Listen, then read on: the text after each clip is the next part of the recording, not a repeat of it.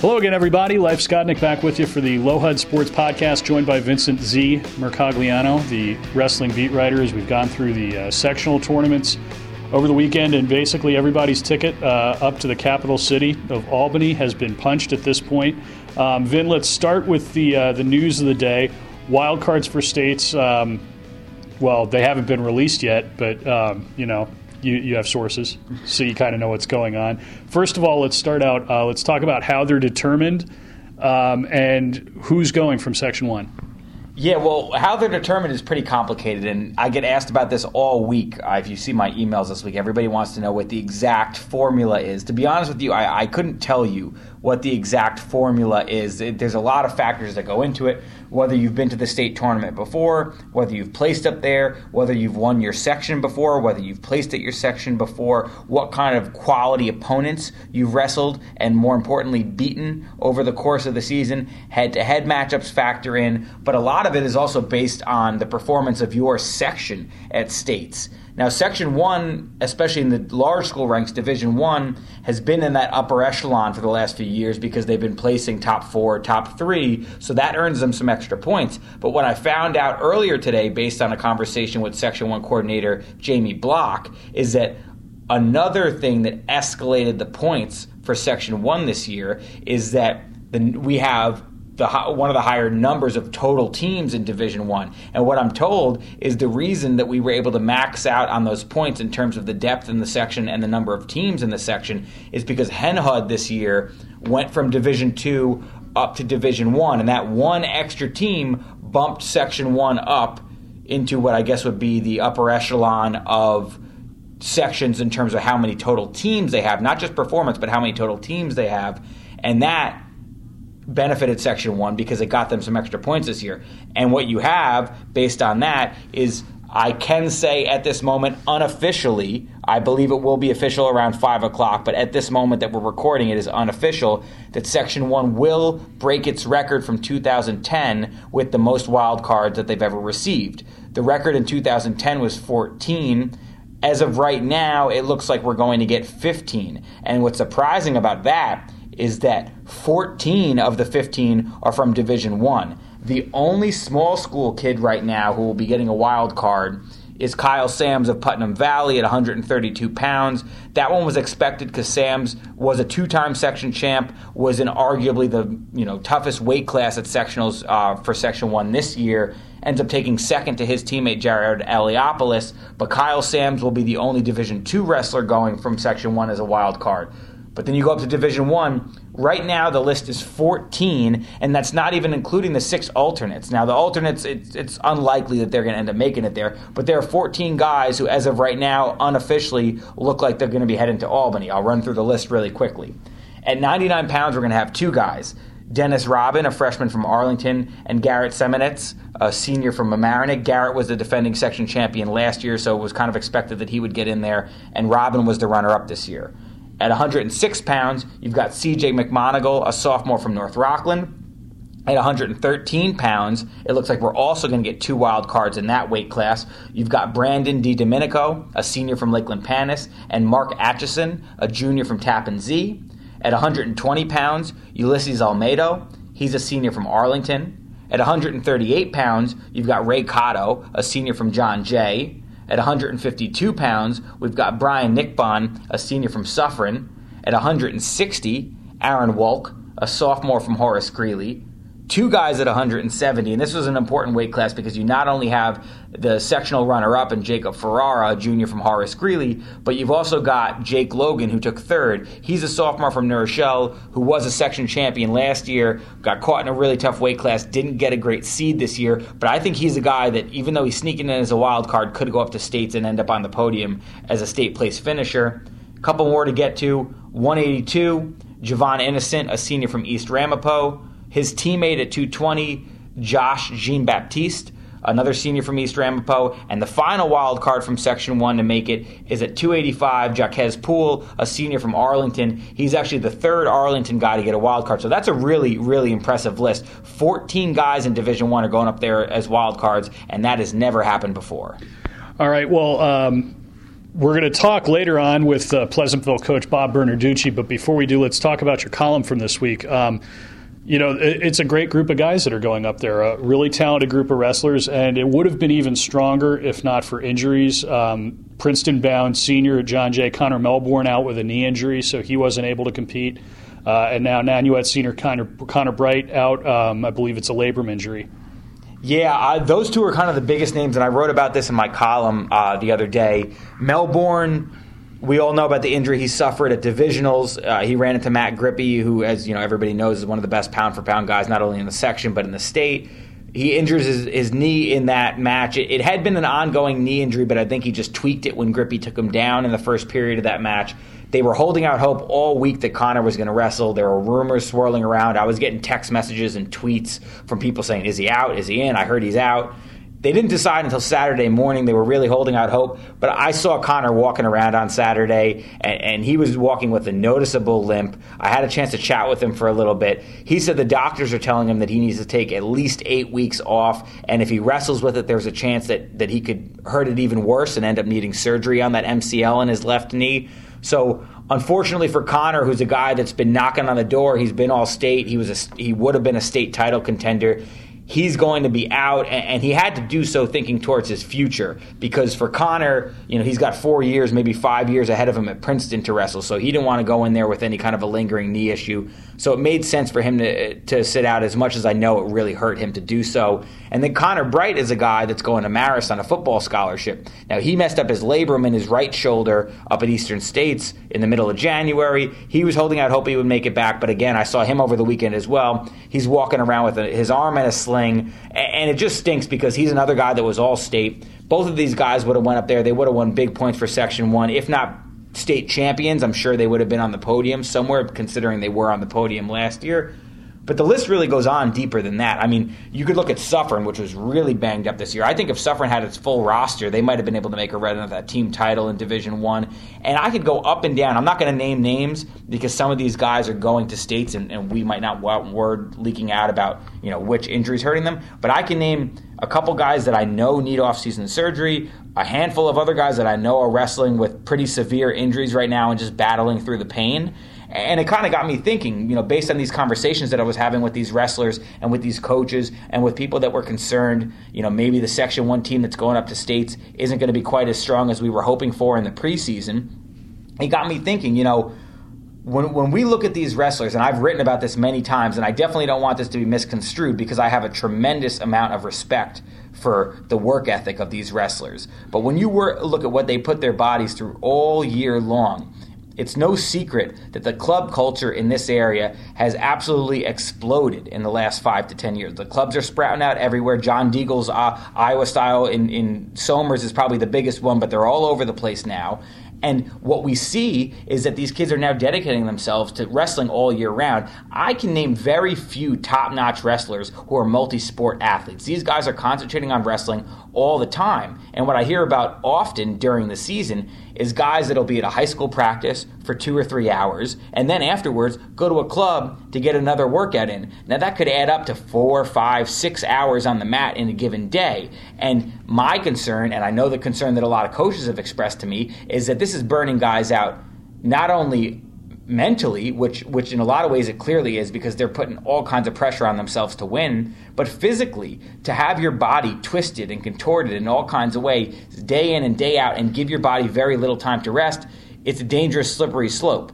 Uh, talking to some experts on this subject, talking to some doctors, you know, they re- they really stressed that you kind of have to recognize your body. One coach said to me, "You have to know your wrestlers and know that if their performance is starting to level off or even tail off a little bit, that maybe you need to take a step back and reevaluate and say, you know what, I think you need a little downtime here, or you know what, maybe let's spend today watching film or going over some of the mental aspects of your game rather than pushing your body to its limits because."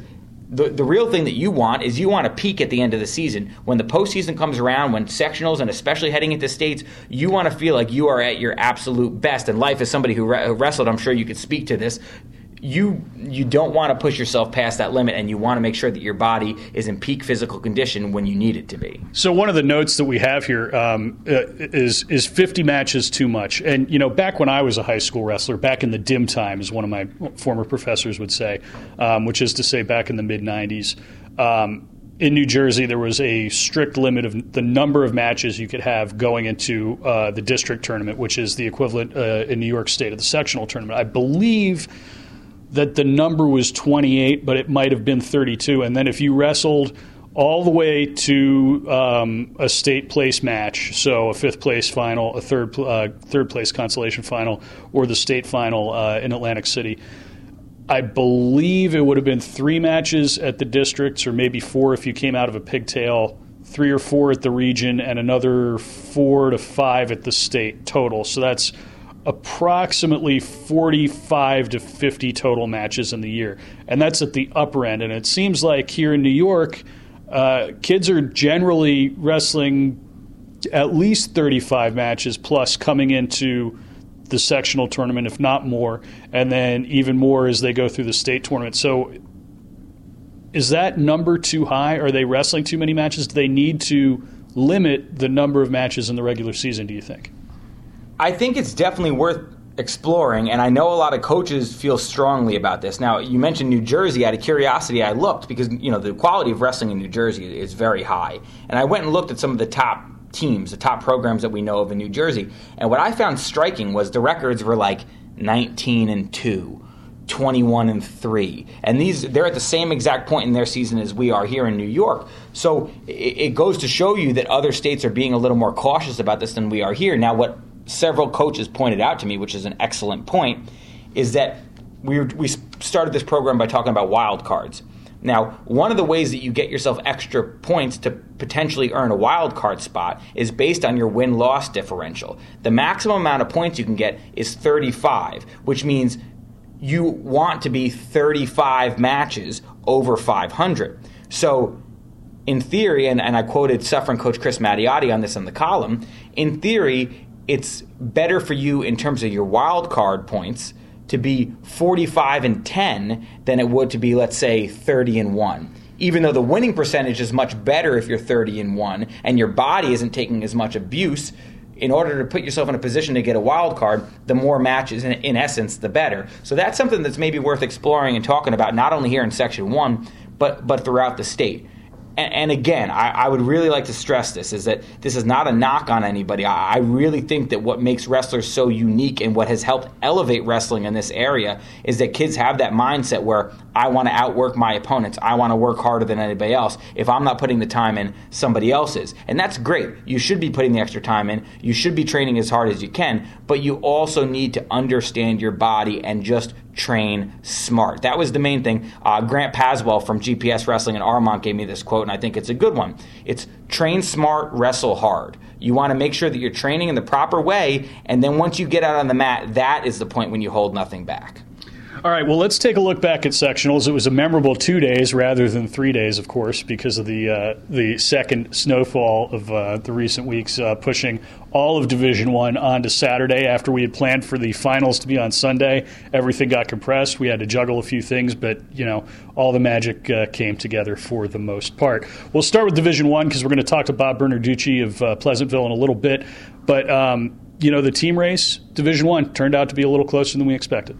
Yeah, I, I, think a big part of that is, as we mentioned, the Melbourne injury. That cost John Jason some big points right there. You know, they still won by a relatively comfortable margin, but going into the, the semifinals and even the finals, it was super, super tight between John Jay and Arlington. I know a lot of people in the home gym at Arlington were, were, rooting for the Admirals because this is Coach Fred Perry's last year, and they would have liked to see him go out with a title. I believe his best finish was second in the past, which they duplicated on Saturday. John Jay ends up holding off, but it was a little bit closer just, just because John Jay's pretty banged up right now. Uh, but it goes to show you that they could lose arguably their best wrestler and still win the team title. I mean, that, that kind of goes to show you just how, how great that team is and has been for the last couple years. Um, you know, I, I, look at some of the, the notes and, and the results, um, and it, kind of like Yonkers Raceway, the uh, the favorites won uh, 12 of the 15 weight classes, and good for you. Uh, you know, amateur handicapper that you are, you picked 14 of the 15 winners in uh, Division One. Yeah, uh, my predictions actually, I, and I think I, I got them all right in Division Two this year. So that if that's twenty nine out of thirty, that's that's pretty good. I, I should probably maybe if there's any places to pet, place bets on Section One wrestling, maybe I should think about that in the future. Not that we're advocating for gambling, of course, but uh, but yeah, I mean, for the most part, it played out how I thought it would would, would in, in, almost every weight class. The one weight class I got wrong in Division Two was 145 pounds, and the main reason for that was because the guy I picked to win it ended up tearing his labrum and couldn't wrestle that day. Uh, Anthony Guccione from Suffern. A- Anthony's a great kid. He came up to me afterwards and was basically like, "Sorry, I disappointed you," and I was like, "Anthony, it's don't worry about it, man. It's not your fault. I hope you heal up and feel better."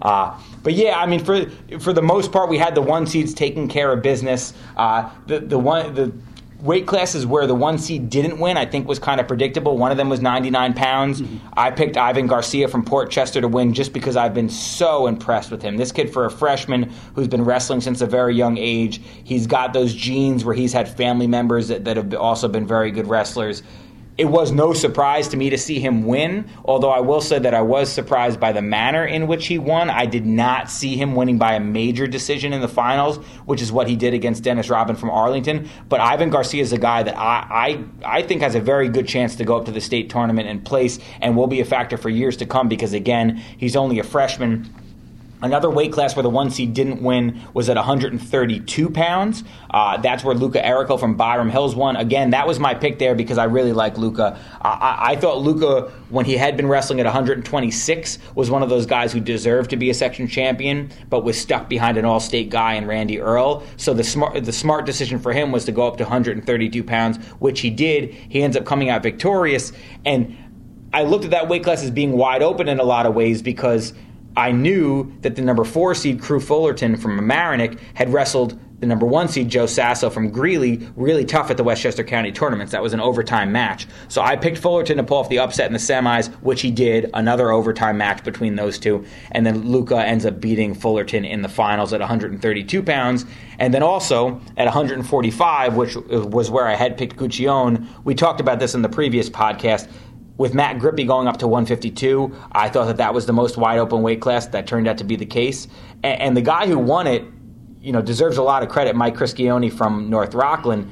I found out I didn't know this until I talked to him after he won. He didn't start wrestling until he was a sophomore. So he'd only been wrestling for two years. He's a senior now, and he ends up becoming a section champion. Now that speaks a little bit to the openness of that weight class, but what it really speaks to is the work ethic and dedication of Mike to be able to turn himself into a section champion in such a short period of time. So those were the three weight classes where the one seeds didn't win, but like I said, in each one, I think you could sort of see it coming.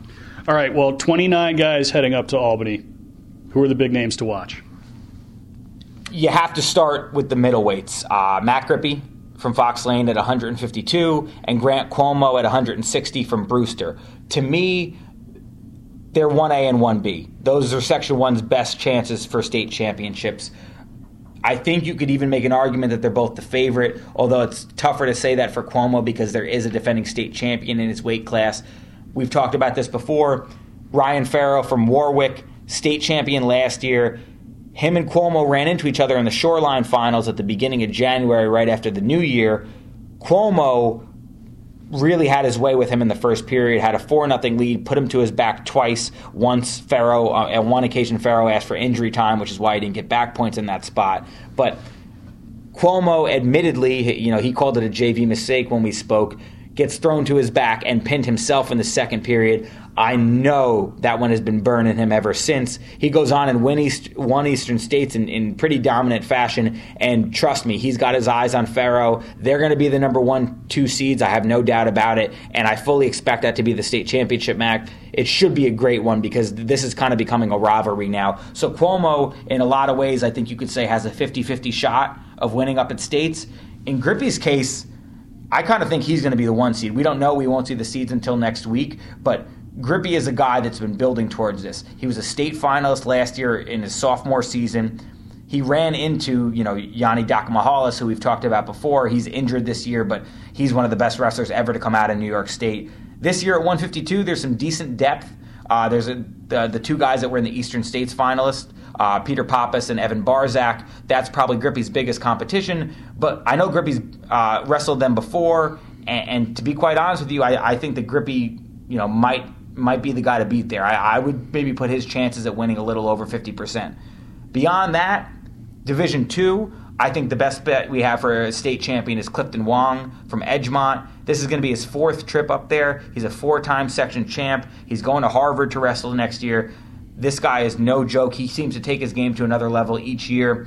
Last year, I believe he ended up finishing third at 170 pounds. He's at 182 pounds this year. I'm going to have to look a little more closely in the in the coming days at, at, what else there is around the state in that weight class. But Cliff is a guy that, no doubt about it, I think has a great shot at getting to the state finals and maybe winning it all. So those are three guys to watch in terms of you know could be state champions. But I think there's going to be a lot of guys placing. Now, last year we had 22 guys place at the state tournament, which shattered the previous section rec- uh, section one record of 18. Will we get to 22 again?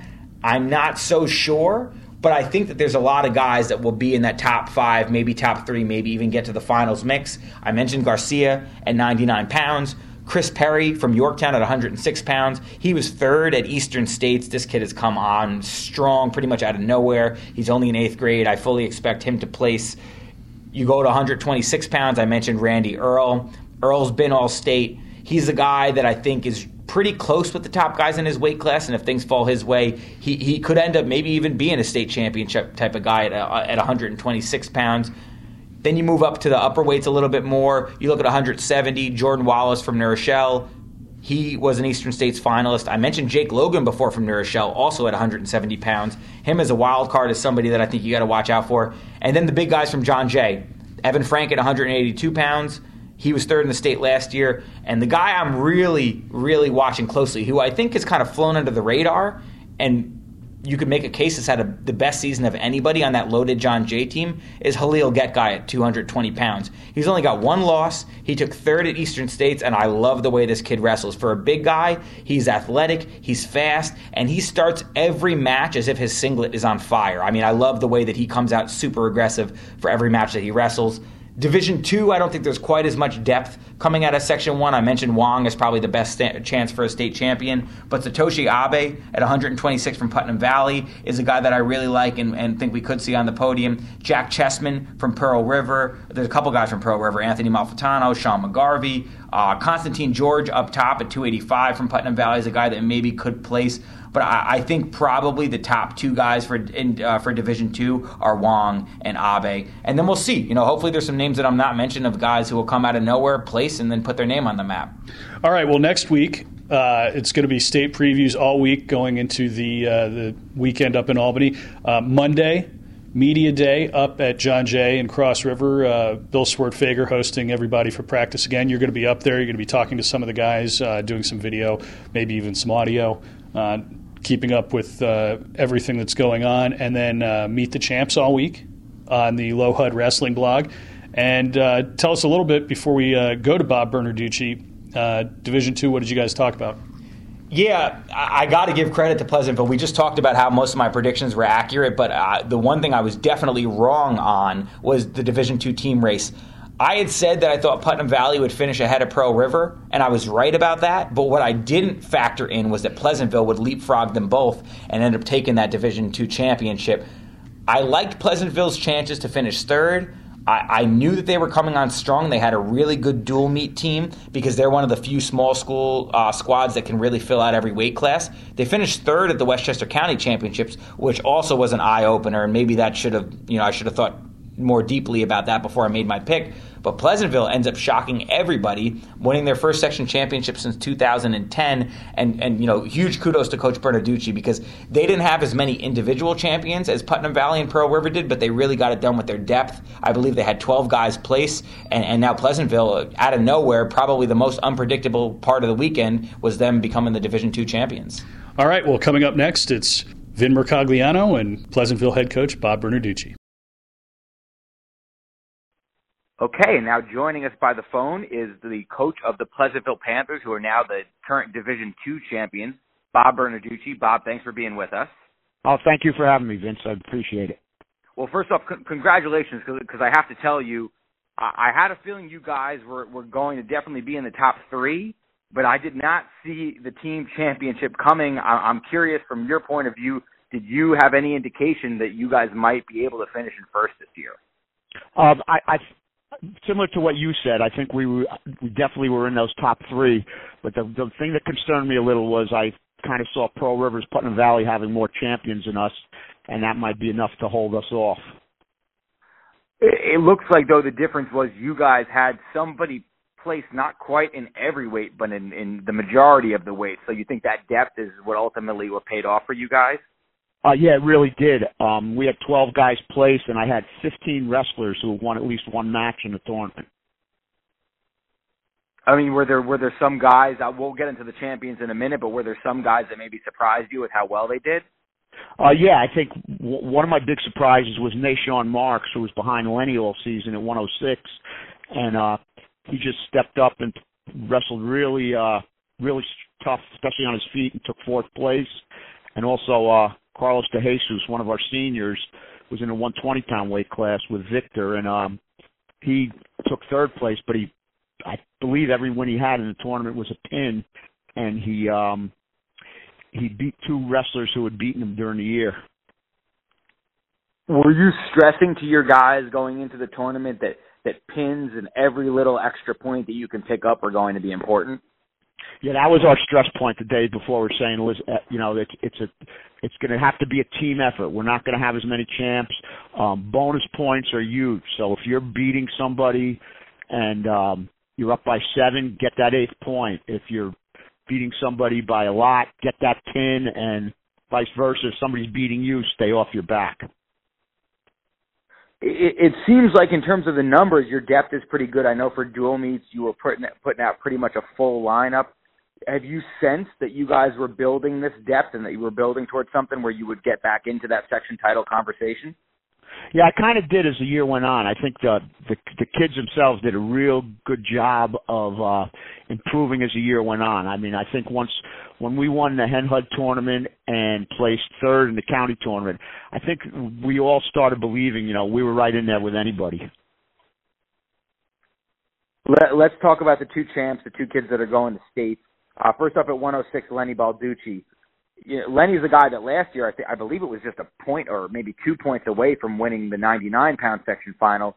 This year he comes out and pretty much dominates at 106. He's only a freshman. I mean, what is the upside for this kid? Um, I just think the upside is huge. Um, he works really hard in the off season. Um, he's very focused, um, just technically sound, and, he, and he's deceivingly strong for a little guy. Is he a guy who you think we could be looking at as, as possibly making it to the podium up in Albany? I I would think that he's he could do it. Um, you know, you never know what you get once you get up there, but I think he could do it. And uh, you know, he he wrestled some tough kids this year, so I think that's going to help him when he gets up there. I wanted to talk a little bit about your, your background with the Balducci family because I know Lenny's father helps you out as an assistant coach. I know you also coached him uh, and, and I know you've had a lot uh, to do with this family over the years. You know, with them wrestling all throughout. You know, when you were at Irvington and now at Pleasantville. Can you give me a little background on, on how close you've been with this family over the years and how many good wrestlers they've had? Yeah, we've we've basically been close ever since uh Lenny first wrestled when he was in uh middle school. And um then you know, he he was my first section champ I ever coached when there was only one division, and his brother was a uh, two-time state pl- place finisher and a state champ. And young Lenny, I've known since he's been a baby. You know, uh, I teach part of the day in the elementary school. And I'd have him in gym class, and uh, I go up to him and you know get in this wrestling stance, and he'd do a single leg takedown on me when he was like in second grade.